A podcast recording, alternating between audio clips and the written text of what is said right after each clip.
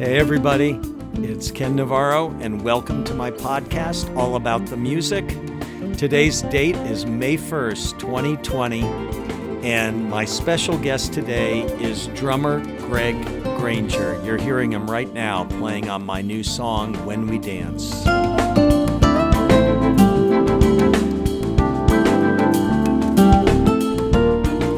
Greg was weaned on the grooves and rhythms of bands like Parliament Weather Report. He started drumming at the age of seven, and by the age of 14, he was awarded a scholarship to the highly respected Peabody Conservatory of Music and Johns Hopkins University. From then, he went on to play with the band Pockets, which was the protege band of Earth, Wind, and Fire. Greg and his brother, the great bassist Gary Grainger, went on to produce three albums with Pockets and toured the country in support of those records. In 1988, Greg was selected to play with Whitney Houston on her very first tour, a world tour that took Greg all over the world and brought him to the attention of many musicians and fans.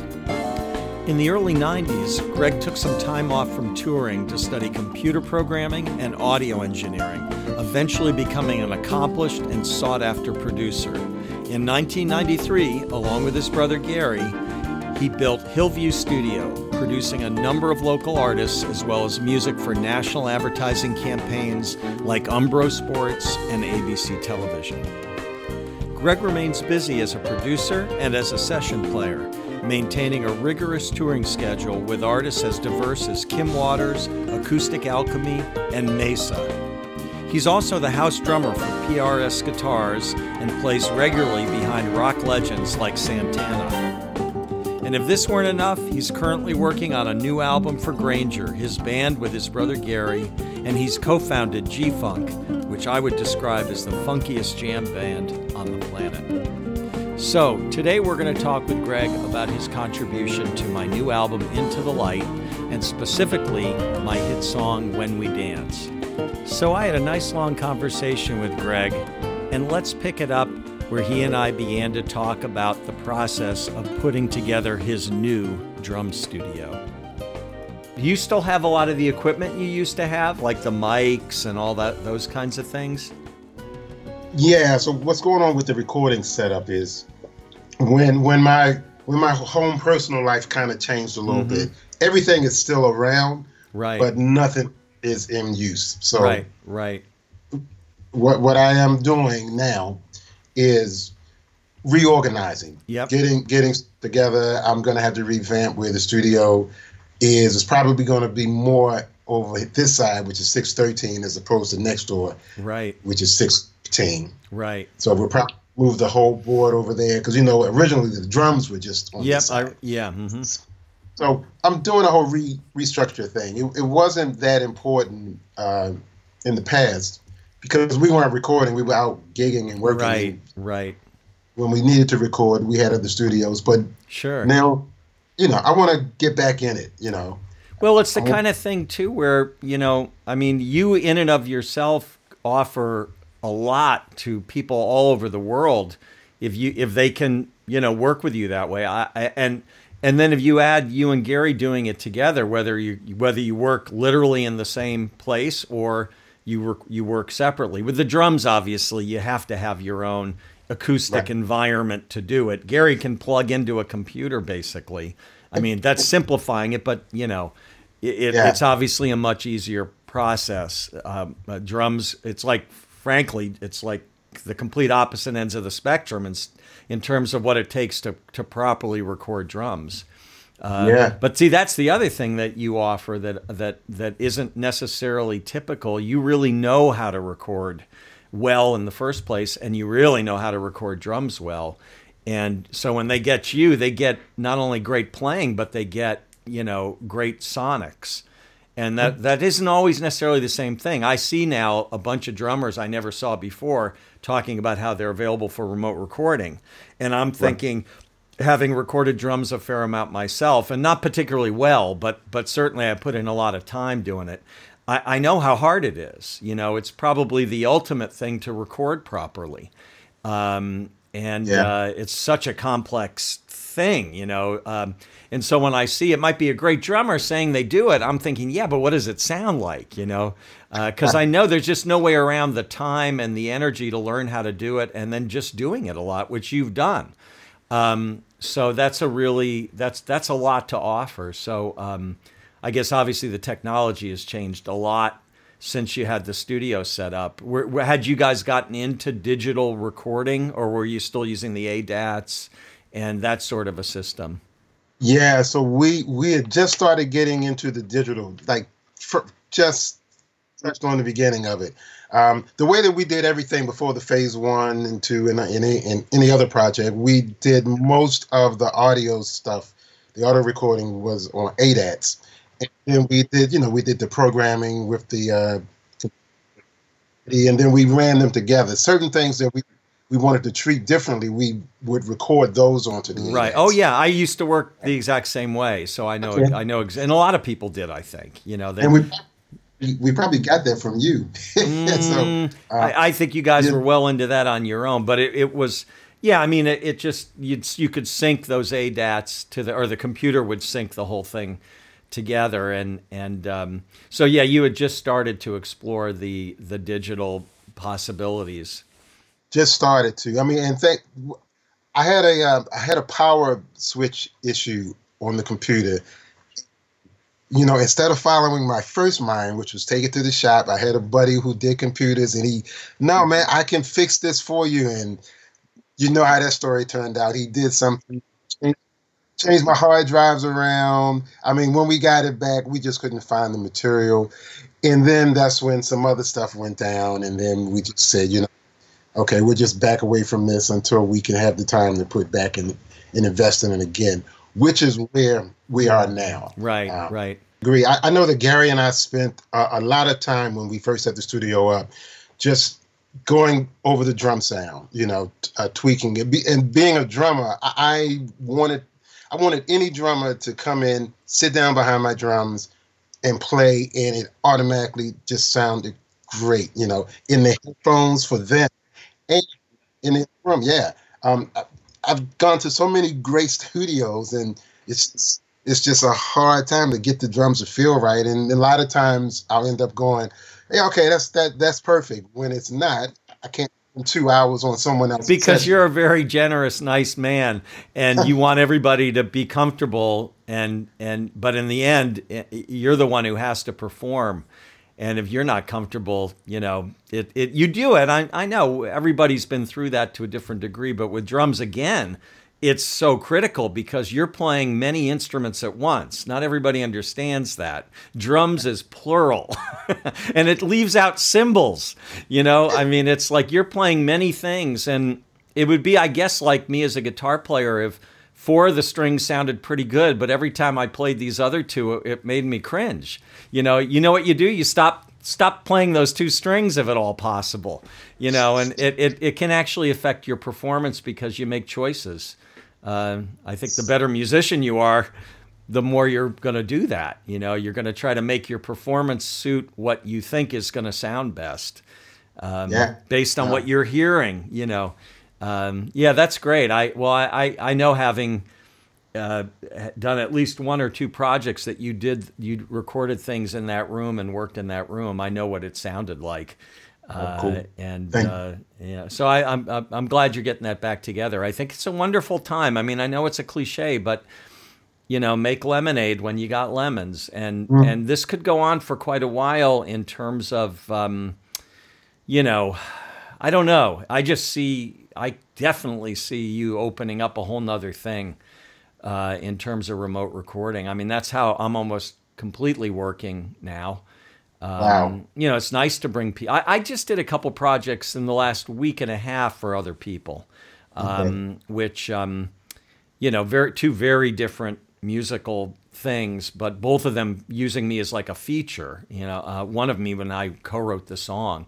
Um, you know, so they were like for hire, but it was interesting to do them completely, you know, without any interaction except email, basically, and text messaging, you know. But but it, it, I think that would just really be a great. I'd love to see you get into that, just because I think it'd be wonderful for people all over the world to be able to have access to your talents, and um, and then you and Gary together. Oh my God, you know now you have this like powerhouse rhythm section that can stylistically do whatever you want, and um, you know it it. Um, I think the other thing I always feel about working this way is that it gives you a lot of um, artistic freedom you know and you can try stuff when you're in the studio it's like you don't want to waste time you know and and i don't know about you but i don't want people to hear all my experiments uh, so i might be less likely to experiment but when i'm working on my own it's up to me if i want to spend an extra two hours trying stuff out and i more often than not do if i have the time do that you know so i actually feel like i like the freedom of it and i i like that the client so to speak only gets to hear what I want them to hear. Yeah. And I, no. ne- I never censor myself because of that. I mean, I censor myself plenty in terms of what they never hear, but I don't censor myself in the act of creating, which I think in the studio, I, I'm not saying that's what any you do, I- but I know I do. I'm going to tend to play what I'm sure is going to work. And that might not always be the best thing. Yeah, I agree. I mean, Gary and I did exactly that. There are there are ideas that we would try, and, and you're right. You, you get a chance to take four or five or ten takes, take a break, some coffee, get some lunch, and come back down and do it from a different angle with a different approach. I do miss that. I do miss that. But what that also taught me is it kind of gave me an idea of of what I know works if I'm do, if I had to do something with someone else in the studio, you know, help me to get to that place a little sooner. Yeah, yeah, yeah. Yeah, it's, it's sort of like your process tightens up, maybe, or I mean, focuses because you know what works, you know, and how do I get there more quickly? Yeah, The time will come when everybody's working with other musicians again, and it's not going to last forever, but it's a little hard. I mean, the performing thing really does seem like that's a ways off. right. Um, no, I, I don't mean to sound negative. It just it's hard to imagine any crowds of people, you know, in the, in the way the places like that that you perform. You know, you're not performing in little clubs. You're performing in small theaters and big festivals, and you know, it's a little, little hard to imagine that happening until we're into next year. I, maybe I'm wrong. I know I'm on tap to go to um, Mallorca and do something in October. They had to move it. It was supposed to be three weeks from now, I think. They had to move it, but who knows if that'll happen? You know, October may be kind of soon. I don't know. How, how Right. about you with Acoustic Alchemy? I mean, I, I know you tour with Maysa, Acoustic Alchemy. You still play with Kim Waters. Um, I saw, in, I don't know if you're still do, still we're doing it, but playing with Sax Pack. Um, what Right. what do you think? Have you heard anything from a lot of the people that you work with, or or have things been moved back tentatively, or how, how's that looking in your schedule? Yeah. So right right now, um, the Acoustic Alchemy tour, our summer tour, has been canceled. Um, especially with them being in the UK, because you know the timeline for the countries how they're dealing with this virus are It's totally different, right? That's right. Yeah, So they are they are a little bit behind where we are, and we're still not in a good place here in, in the U.S. So U.S. is, is canceled. Nothing from Kim Waters. So all of that stuff is gone, and and the, the main groups that I'm working with right now are uh, Acoustic Alchemy and Kim Waters. Uh, obviously, the Grainger project. sure, Uh, always, yeah. this has allowed us to put a lot of time and energy to, and refocus that. And then I'll do some pickup stuff uh, with Jessy J and uh, Cindy Bradley and Mhm. different. Oh yeah, I'm sure. I mean, you know, you're in demand for, uh, you know, for hire for this gig and that gig, and whenever your schedule allows. I mean, I couldn't get you on my gig last November. of course, you had a extremely good reason. That wasn't for. I mean, I would have loved to have done it. no, no, I know. I, I'm kidding, but I, I mean, even so, you know, there's a good chance you wouldn't have been available just from with work, your work schedule. But yeah, your son was getting married. Obviously, that Yeah, that's a. yeah. I, I understood. It would, took me a few days. No, no, I understood immediately, and I went, yeah, naturally, the one gig I take for the whole year, it's the day of of Greg's son's wedding. But uh, if look, here's something in the future. If you got something going this year on November 13th, then because Gary's daughter's getting married on that day. So oh, is that right? Oh, that's great. Good. And then there's far enough out. Did they have to postpone, or was that when they were setting it up? That's when they was. That's the original date. Good, they, good. So that's far enough out that that I think that's realistic and it can happen. Yeah, so yeah. we can do your gig on the 14th. right, or the 12th, mate. No, not the 12th, because that's going to be the, the, the dinner. you know what? I'm, i mean, I just went back, man. Wow, we've known each other for a long time. Yeah. You said Melissa's getting married. I'm thinking. I, I remember know. sessions in your house when she was, you know, just a little oh, girl. Oh, t- baby, real or toddler, you know. Yeah. Yeah, because she was born in 1990 and we started doing stuff together as early as I think, not on my music, I think. I think the very first thing we did might have been 94 with uh, keyboardist Dan Reynolds. You're right. You're um, I always remember that because because that was such an eye opener for me. When you know I moved back from after spending eight years in L.A. and mm-hmm. and um, you know part of being an L.A. musician is you take a pride in the fact that you're an L.A. musician. Um, even though most of the people there are from Ohio and Buffalo, and you know, but they're the best people, you know, from all those areas typically.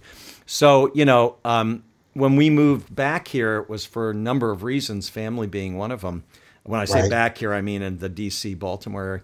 Um, but I sort of expected that it would just be a step down in terms of the the quality of the musicians and um, and and I kind of experienced that a little bit. It was just a different standard, you know, because um, they weren't necessarily competing like there were. I mean, where I lived in L.A., there were ten guys. If I didn't, if I couldn't do a session, there were ten guys who could walk to the studio who were who were just as good as me as or better. You know what I mean? So that yeah. kind of attitude affects how people approach what they do. But anyway, so. I was just producing a session uh, an album in my studio, and uh, the artist wanted you and wanted Gary, and mm-hmm. um, you guys came in, and within like ten minutes, I was like, "Oh my gosh, this is like." This is better than LA because you guys were not only had the same standards and played at the same high levels, but you guys brought in something that I didn't just never really heard, which was um, a sensitivity to each other and to the music, and in, and and an, uh, and in the studio, which is a different place for that to happen. It's not like a live gig where everybody's loose and letting it fly. There's more right. of a focus in the studio where every note counts. And it was just, I just felt like, I can't believe this just came into my house and presented itself to me because it was it was uh, it completely changed the way I looked at where I'd chosen to live, and I went, okay, there aren't there the Grainger brothers aren't all over the place here, uh, but but they do exist. Um, right. And um, that that was a that was so yeah that would have been '94, and then I think the first record of mine that you played on was when Night Calls in '96, mm, and uh, okay. uh, we recorded some of that a lot of it in my studio, but you did some things in your own studio, Hillview, right? Yeah, that was a a really great day. And then the next, I think we spent two or three more days recording, and every, it was just so easy. Um, and for for for for us, for Gary and I, we you know we met a guy. I remember on the ride back home, going, "Wow, man, this Ken is doing everything. He's he's got his studio in his house. He's running his label." He said, "This is what we should try to do." I mean, he's he's so organized because yeah, we played and everything, but we we weren't as the best, the most organized well, people in this. I think you, I think you guys are, but it's that whole business thing is another set of things to do. And even back then, honestly, Greg, I used to fight with. I literally felt like I was pulling one hat off and putting another on. I found it very difficult, you know, and and. Um, uh, it just musicians really want to be musicians and want to focus on being creative, and it takes a lot to do that job well. And um, it, it, it's not easy to do that. And I, I've learned over time, you know, to kind of I agree. I definitely agree. Well, that's that was like I said, the inspiration to uh, get GBM records going. Right, right. which we released the CDs on, our CDs on, and a few other CDs as well. Oh yeah, you guys were producing other things. Well, I'm humbled to hear that because that, for me to have any part in that is is uh, really nice to hear. Well, so we so then we went through a period where we did a lot of stuff together, and then I don't think we worked on anything together for probably eight, 16, 17 years. And wow. um, I know, uh, hard to believe. Um, yeah. But um, but then with this new album, I um I don't really I, I to be honest I don't know why I said I want Greg on these. I just knew that it I did, and um and you know I remember sending you the materials for two songs. One of them was the title track for my new album Into the Light. The other was When We Dance.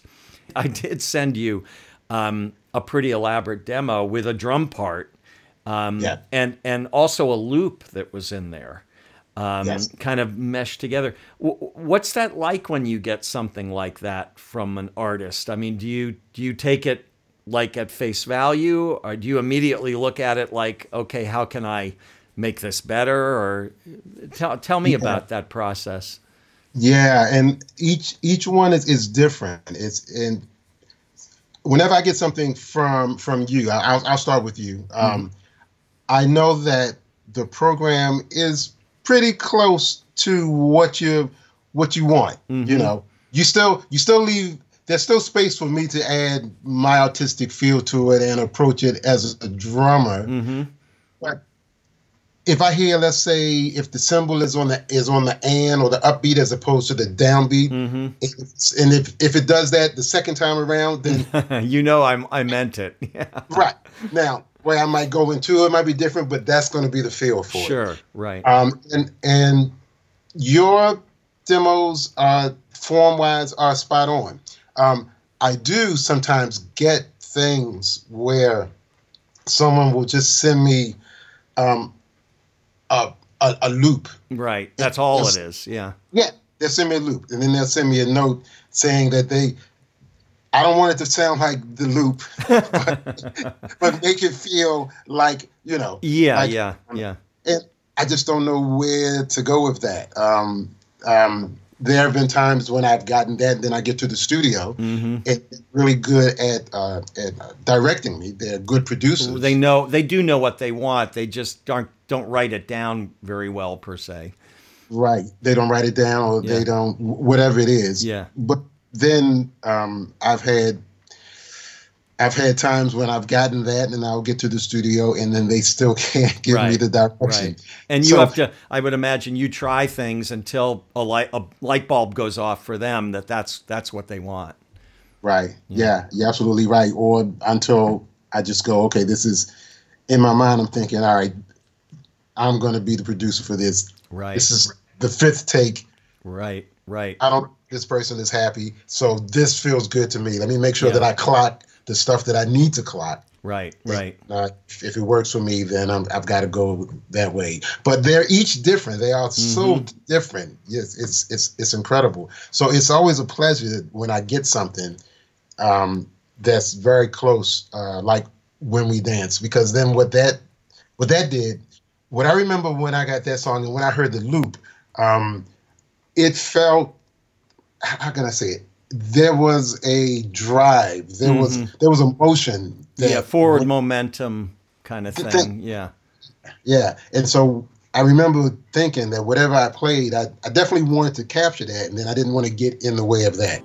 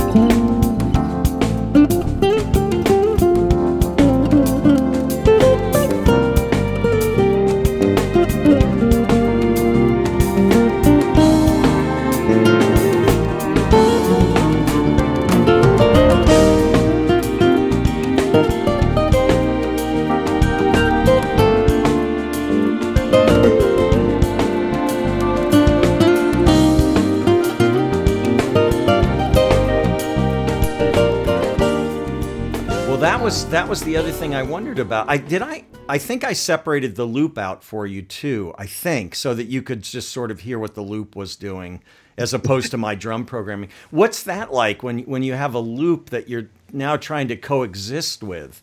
I mean, Yeah. do, you, do you do you obviously you're going to be sensitive to it, but do you also sort of think, well, I can't let this make my decisions for me because that's not what the listener's going to hear. They might feel it, but they're not. They're going to hear what I'm doing. You know, how how do you how in this? I guess maybe it's just about this specific case. How did you absorb it with this one?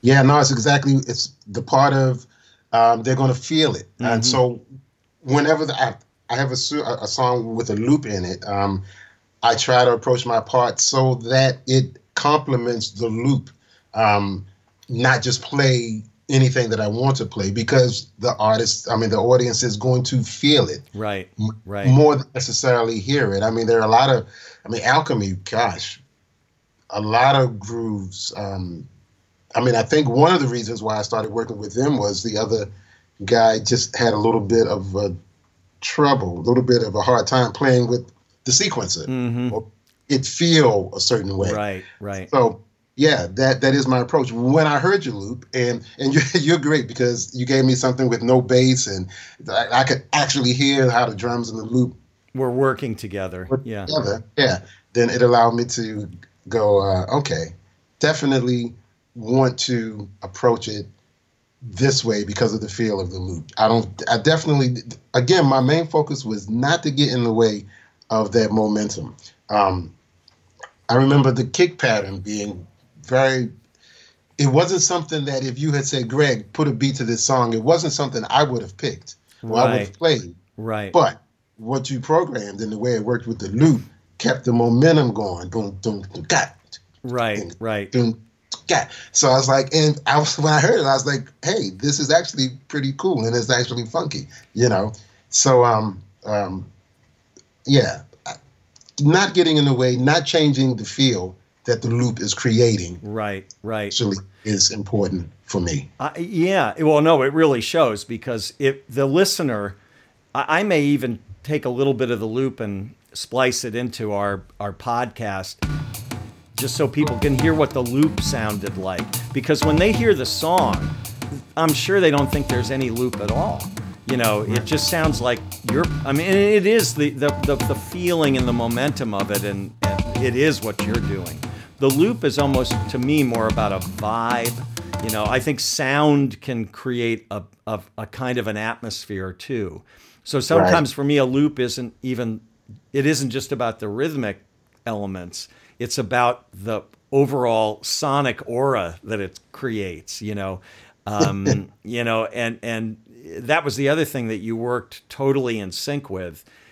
I, I, it makes it sound like there's nothing there, but if you mute that loop, then you go, oh, we just took away some of the a certain amount, a certain spirit is not quite there. It's subtle because I ended up once your tracks were in the loop, it's definitely 75 25 even in terms of volume, you know. Wow. So um, and I can't remember. I think with the loop, I did for after the fact, after you'd recorded and I was mixing. I think I actually went through and re-cued that loop, taking out certain elements altogether so that you would just hear the the things I wanted you to hear.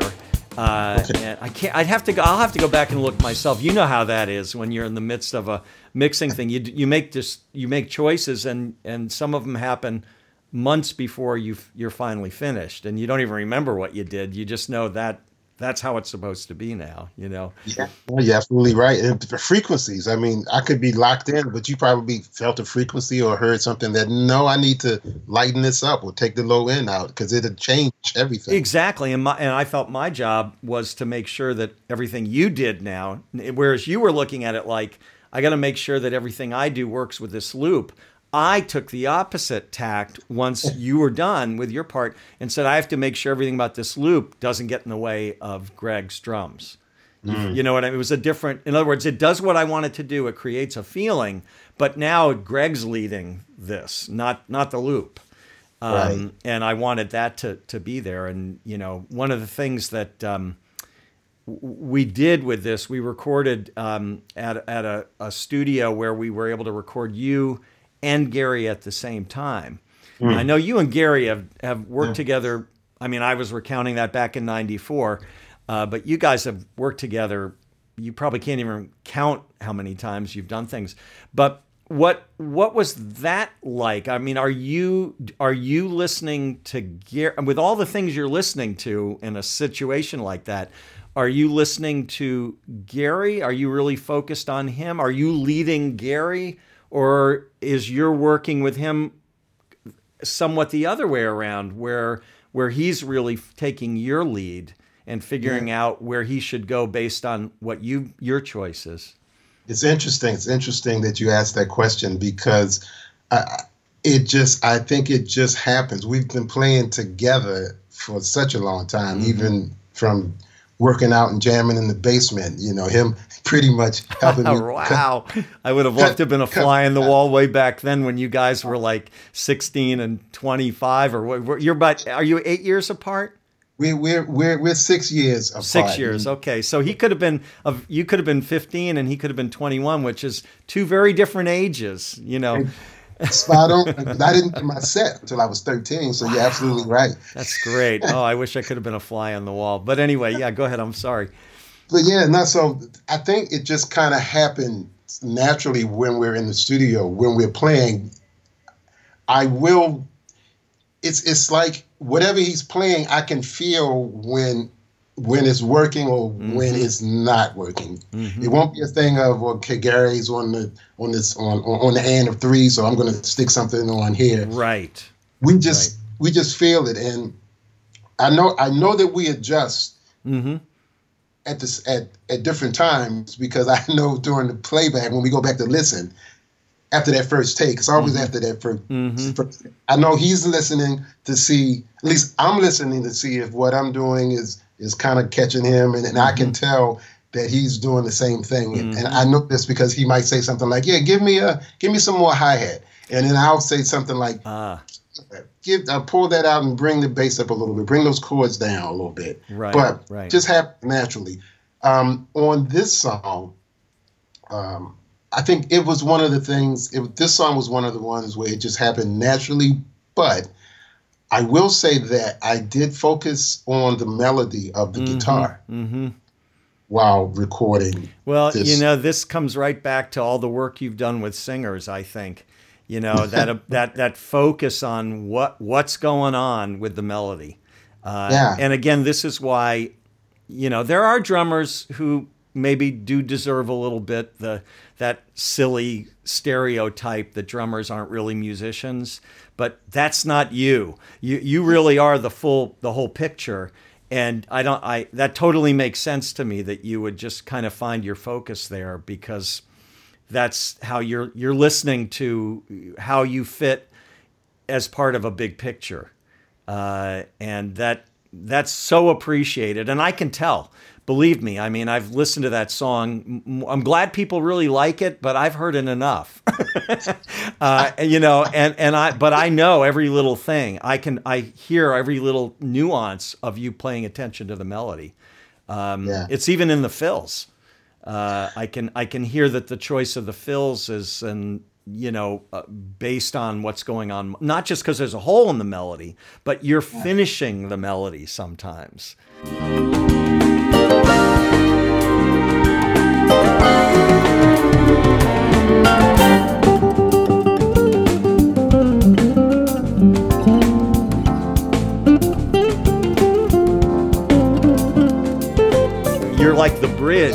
Get the melody from here to here. Um, yeah, and, and I mean, yeah, working with working with different singers. You're absolutely right. It's it's about supporting what the vocalist is doing, not getting in the way right. of what of what the vocalist in in this in in the case of this song, the vocals lead vocals is your guitar, guitars, not yeah.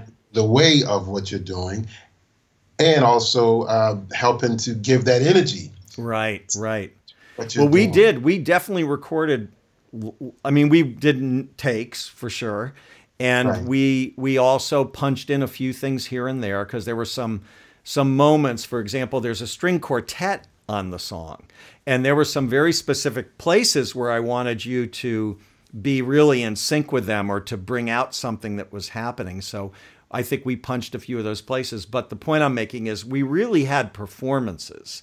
And what yeah. happens when you do that is there's this organic thing for four minutes that you can feel it's it's it's got it's not just the momentum, it's got a life. You know, it may only be a four minute life, but it's there, you know, which is not captured with drum machines and all that, no matter how you program them. And it's also not captured when you're doing, okay, we got a good chorus, let's paste it here and here. You know, mm. it feels like you're playing, like you're giving a performance. And yeah. uh, the punching in gives us the ability to make sure it's the ideal performance because people are going to listen to it over and over and over again. So why would we have a moment that could be better if we could make it a little better. You know, uh, what was it like dealing with that string quartet? Did you have to kind of focus on that sometimes, or was that more of a peripheral? I can't say it right. You know what I mean? Element that was there, but not that much of a focus. Yeah, no, for me, that just became another part of the the, the percussion uh, thing that I could lock into. I wasn't necessarily listening to the notes, but I was going with the feel of what they were playing and that that was my lock. You know, that's that's the approach that I use for a lot of things. I.e., the uh, the uh, the click becomes just part of the percussion feel of the song. It's not a click. Yeah. Well, I the same approach for the yeah. string. Well, now yeah. when you that talking about singers, I mean, you had a period, and it was a key time in her career, Whitney Houston, where you were playing with Whitney Houston. Um, right. What was that I'm sure you'd worked with singers before, but working with a singer of that talent uh, and yeah. skill level too. Talk about that a little bit. Well, that must have been a, a an amazing experience because you were part of like when she was becoming huge, um, right? That was in the late '80s, if I'm remembering right. That you were that with was, her. Yeah. 1988, I, I want to dance with somebody. I wow. mean, the first gig. The whole thing my, is opening up. Oh my gosh! Wow. Yeah, the first gig with her was the, the 1988 Grammys, uh, mm. the one that was done live oh, in Radio right. City Music Hall. Oh my yeah. gosh! Wow. That that was a dream gig. That was a blessing gig, oh, and, yeah. and, just so happened that the the musical director heard me at Mr. Henry's playing behind Julia Nixon, another Mr. singer. Henry's in D.C. Mr. Henry's in D.C. Oh he my came, gosh! Wow. I, I think the tour manager, whatever reason why they needed a drummer, I think the tour manager, this is what I found out, mm-hmm. told him to go to Mr. Henry's and check out the band Listen and check out this. the drummer. Yeah, yeah. We talked on the break. Um, he told me that he played keyboards. He said, "Yeah, man, well, give me your information because I might need a drummer. I might, sometime. I might, we might work together sometime." wow. And got the call the next day, but um, doing that gig and working with Whitney, mm-hmm. and this is, I mean, Whitney, Whitney was a workaholic, but in a fun way. Like mm-hmm. after after rehearsals, mm-hmm. we would just, I, myself, uh, John, uh, the the musical director, and mm-hmm. Whitney maybe a couple, maybe the guitarist, but we would mm-hmm. stay back because mm-hmm. she would just want to jam mm-hmm. on stuff. She might start singing a Michael Jackson song, right. then we jump in there with her. Wow! And she, her thing was just about grooving and having a good time. Mm-hmm. Uh, and I remember uh, on the gig because I had to watch. I got. I learned how to watch the singers mm-hmm. because for, well, for one thing, they're always in front of me because of the right. setup on stage. Right, right. But the other thing is that you can tell by their body language how the emotion is, what they're feeling. Mm-hmm. And I would try to go with them and help them to get there, and we mm-hmm. would get there a lot of times together.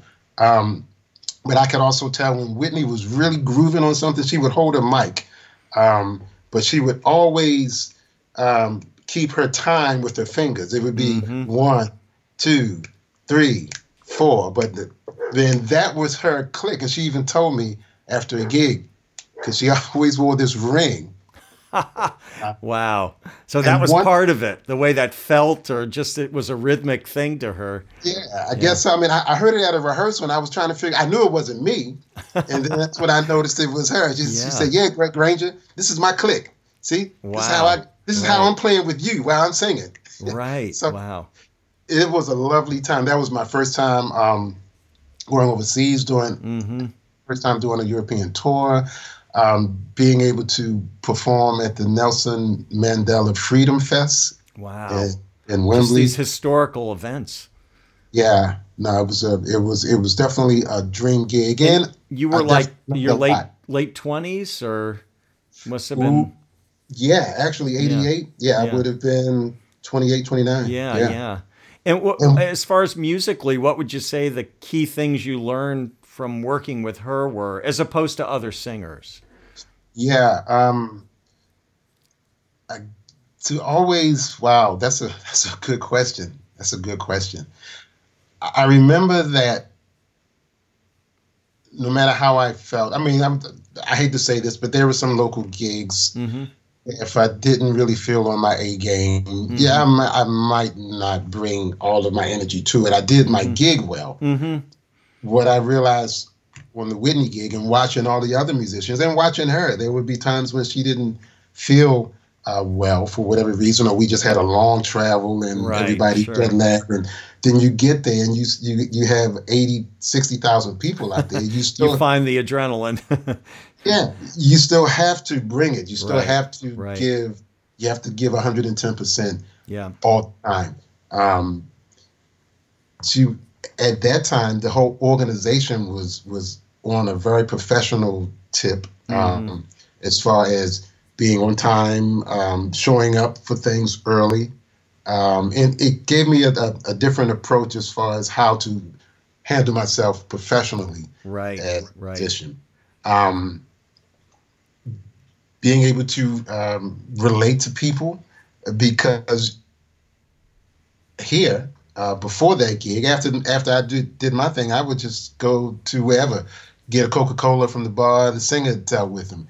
But Yeah. because you part of her band, the whole unit had to communicate with people Right. and understand people and appreciate and not take anything uh, for for granted or you know Mm-hmm. how, learning how to how to connect Right. and, Right. and And all and- over the world, people from a lot of different cultures.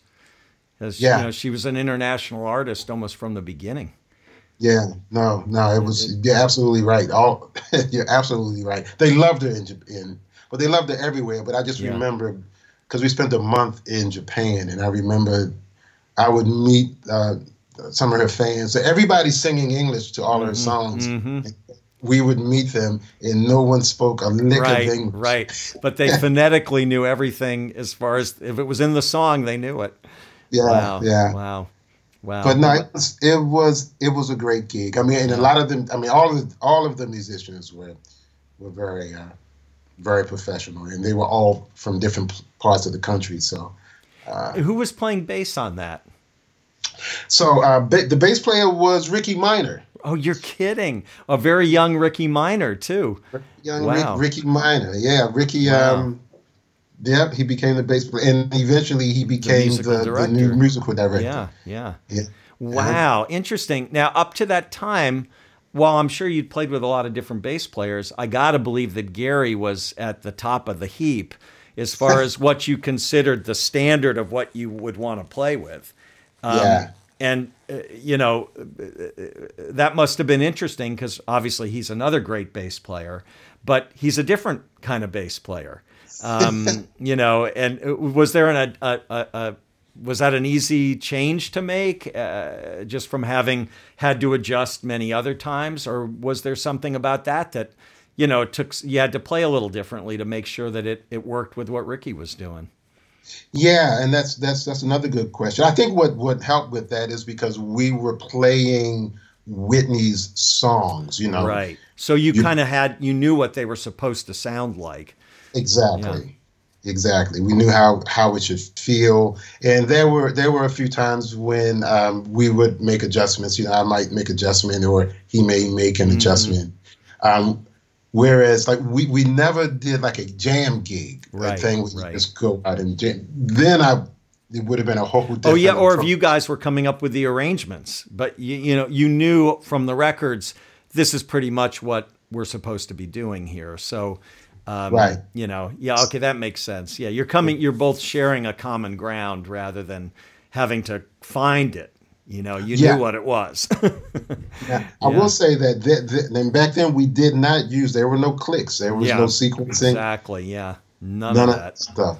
Yeah. So yes. yeah, I was very um, careful or conscious about the tempo, about Right, staying, staying Right. Because that was your job, right? I mean, ultimately, no matter what the musical director counted it off as, if they didn't get it right, you pretty much had to straighten it out. I'm curious, did Whitney ever step into that, like the way a singer can when they don't like a tempo? Or- or- No, she- it was pretty she pretty good. not. Yeah, yeah, Yeah. And, and that's, that was the other part of kind of watching her Yeah. as well, you know, because over time I could kind of see or feel when her energy would be different if, if the tempo wasn't right. But John, John was, was he was really pretty good at it. Yeah, we had. There were when I first joined. I think there was one or two times when he would tell me, "Okay, you got to be right on." Mhm. Everybody's upbeat and downbeat when they're conducting or bringing you in is a little different. right, I right. just had to get used to when he would count me in using his hand from his across. style, yeah, he wanted you to know his style was not Yeah. like some conductors where everything is coming in after it looks like, but he means it. If he puts his goes down on one, he means one. Yeah, I understand. I've seen the whole gamut um, myself. It took me a while. The first time I ever did a session where I was part of basically a, a large orchestra. You know, Right. it was like, what is he doing up there? I mean, that doesn't look like where I think it is. You know, you, you, that's a whole different thing, obviously. you Yeah, know, but um, but but it's but it's a it's a good point. I remember um, when I was studying at uh, at Peabody, and Mm-hmm. we did something with the uh, Baltimore Symphony Orchestra. It was a it was a uh, some type of Christmas program where I had to play drums. And right. First time ever working with a conductor, and everything was on the up for him. Is I guess his downbeat was on the up, but it just and I kept trying to make the downbeat the downbeat, which is I know. more I And did that, the more he sped up, the more I sped up. yeah, and- yeah, yeah. I, I know. well, eventually, what a conductor friend did explain to me a couple years after that Mhm. uh, was he said that they pretty much know that the the, the orchestra is going to have its tempo, and he said a lot of times, I don't know how true this is. This Yeah. is what he told me. Oh, Said yeah. A lot of times, it's it's it's just a look, Oh, It's I just- see. but we make Right. sure we cue the certain parts and we make sure this is happening. But as far as the actual conducting, we are, are relying on the orchestra to do what it does naturally. Right, anyway. right, exactly. That's which made sense when he said Yeah. that.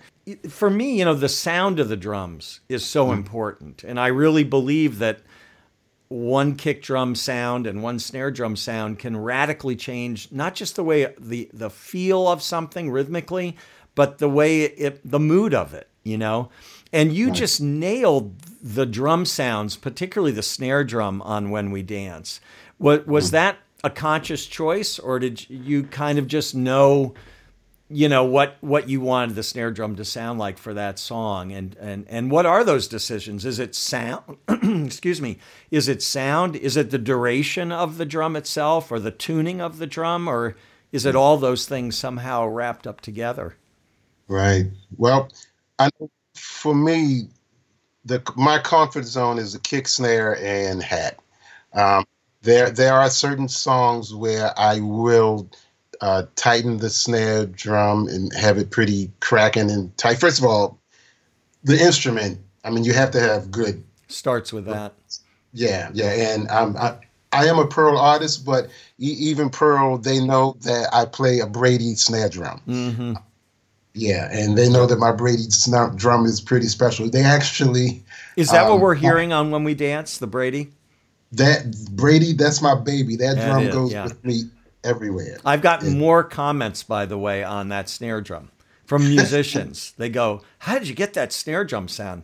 I said, "Well, I mean, it's the drum. It, it's Greg, you know." And then I just made sure that I complimented in every way that I could and kept it, you know, so you could always hear it clearly, you know. Yeah, yeah. So I mean, and I'll get back to your question, but the, Yeah. the funny, the quick story behind that Brady, because I got it in '88 Oh, when I was wow. with Houston. Yeah.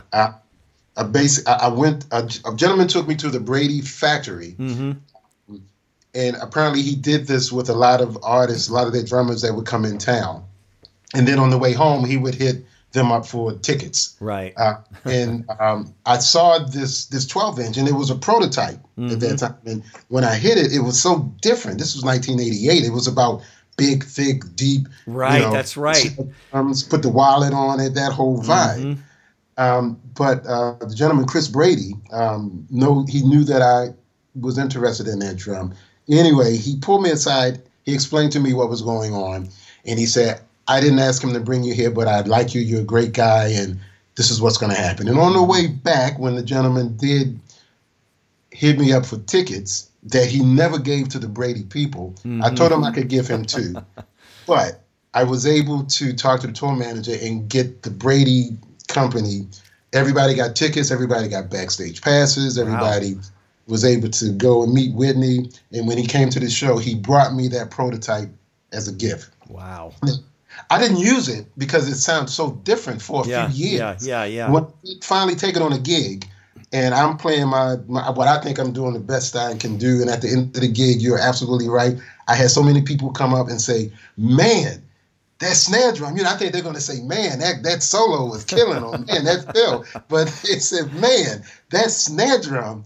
And from that point on, I was like, okay, this drum is definitely special. It definitely yeah. has a sound of its own. Mm-hmm. Um, so using it on that song, I mean, I use it on all the songs, but I can loosen it depending on the sound of the song, and, it, right. and it'll give a nice fat feel. Right. When we dance, I wanted it to have a crack, yes, and, and exactly. a pop to it. Yep. Uh, I guess because of the syncopated beat in there.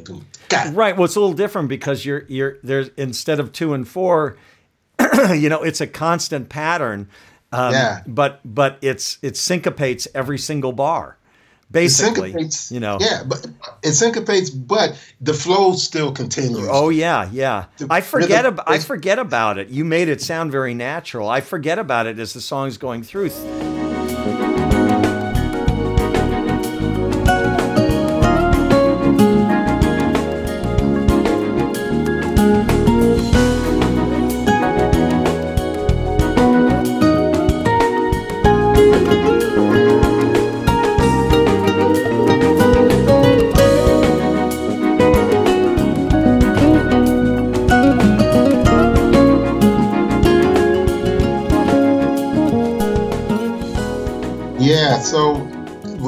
Were practicing, when we were doing the different takes, um, I, I, I, I think I may have tried some fills that I thought were slick, you know, mm-hmm. just one or two places, and it felt to me like it was getting in the way.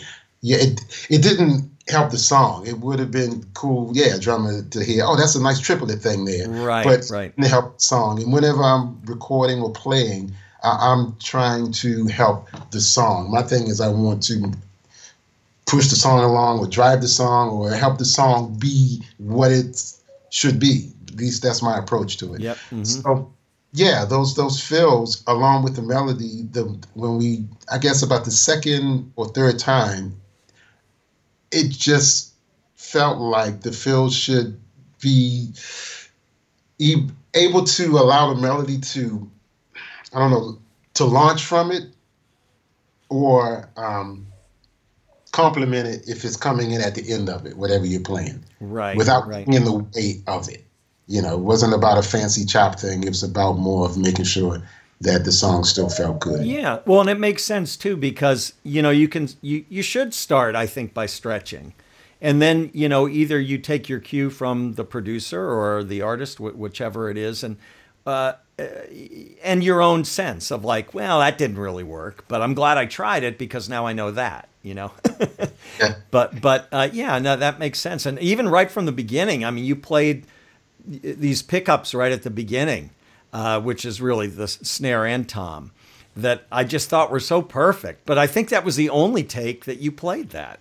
I don't yeah. recall that being played every single time. I'd have to go back and and listen to all the takes, I guess. But um, it was obvious that that was the one. Right, right. Yeah, no, I don't. I, I don't think I plan my fills. I mean, I'm, I'm thinking back to sessions. Yeah. I, am playing the song. Um, I'm vibing off of what Gary's doing and vibing off of what's going on in the track. There might be a certain group of fills that eventually I realized that this this type of feel or these groups or these ideas work better for a particular song right. as a as opposed to the ones that I've tried, like you said, stretch out a little bit and go, nah, for this song, these aren't the ones. Right. So, right. Right. Yeah. And the yeah. ride cymbal, and it's an interesting ride cymbal. It's not a not one that's like a bell sound. It's it's it's sort of a cross between a bell and I don't want to say jazz because it's not that kind of a ride cymbal, but it's got it's got some sizzle to it at the same time, but it's got clarity also. Was that a conscious choice picking that specific ride cymbal? Yes, yes, it was. Again, again, it's about having the right equipment. Uh, I, am a Sabian artist, and um, I like their their cross they have something called a uh, um, a leopard ride. They have mm. something called a high bell ride where they have a nice mix of hand hammered um, and machine, which um, for that song, it I definitely definitely needed a cymbal that gave me a stick attack. Right with with some overtone, but not an overtone that would eventually build and wash out the sound. Wow, and, well, that, that's really interesting to hear because that's exactly what it was, which was great because it was not. I, I think I would have been disappointed. It would have been easier to mix. So initially, I would have gone, "Oh, great, that'll be easy to mix," but it right. would not have been the same appealing sound if it had been all the bell kind of a thing. And I, I don't know if if you noticed this or not, but you did these wonderful cymbal swells that are what make up the end of the song. Um, I mean, it's almost 10 seconds worth of these cymbal things that are going on as the song dissipates and, and, and fades on the last chord. But man, that's like all of that cymbal stuff. I, I wanted to make sure, I worked really hard to make sure the listener could hear everything you did at the end. Um, hmm. I think the, ra- the radio edit brings you know gets out of it a little sooner because I know they're going to do that anyway. So I I may as well be the one who decides how that's going to happen. Um, but on the album, it's the full thing, you know.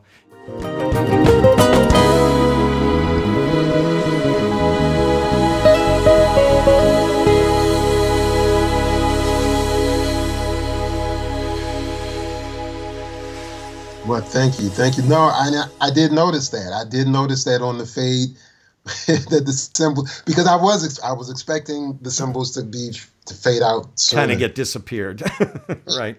But no, man, and I appreciate that. Thank you, Ken. well, it was my pleasure, and it, it was it was easy. It was relatively easy to do. Well, Greg, this has been great. I really appreciate you you giving me some of your time and um, and not only sharing, you know, uh, your work method and your process on a song like When We Dance and how you specifically worked with that, but talking a little bit about some of your experiences, uh, like with Whitney Houston and and um, just coming up in general. You you're you're we'll have to do this again and just do like an interview about you and and and your your you know your life story uh, in music because I, th- I think people who listen to my podcast would be just as interested in that uh, mm. as, as to hear how you contributed to this song. And that was my conversation with the wonderful drummer Greg Grainger. Very happy to connect with Greg again. So happy to have him on some of the cuts on my new album, Into the Light.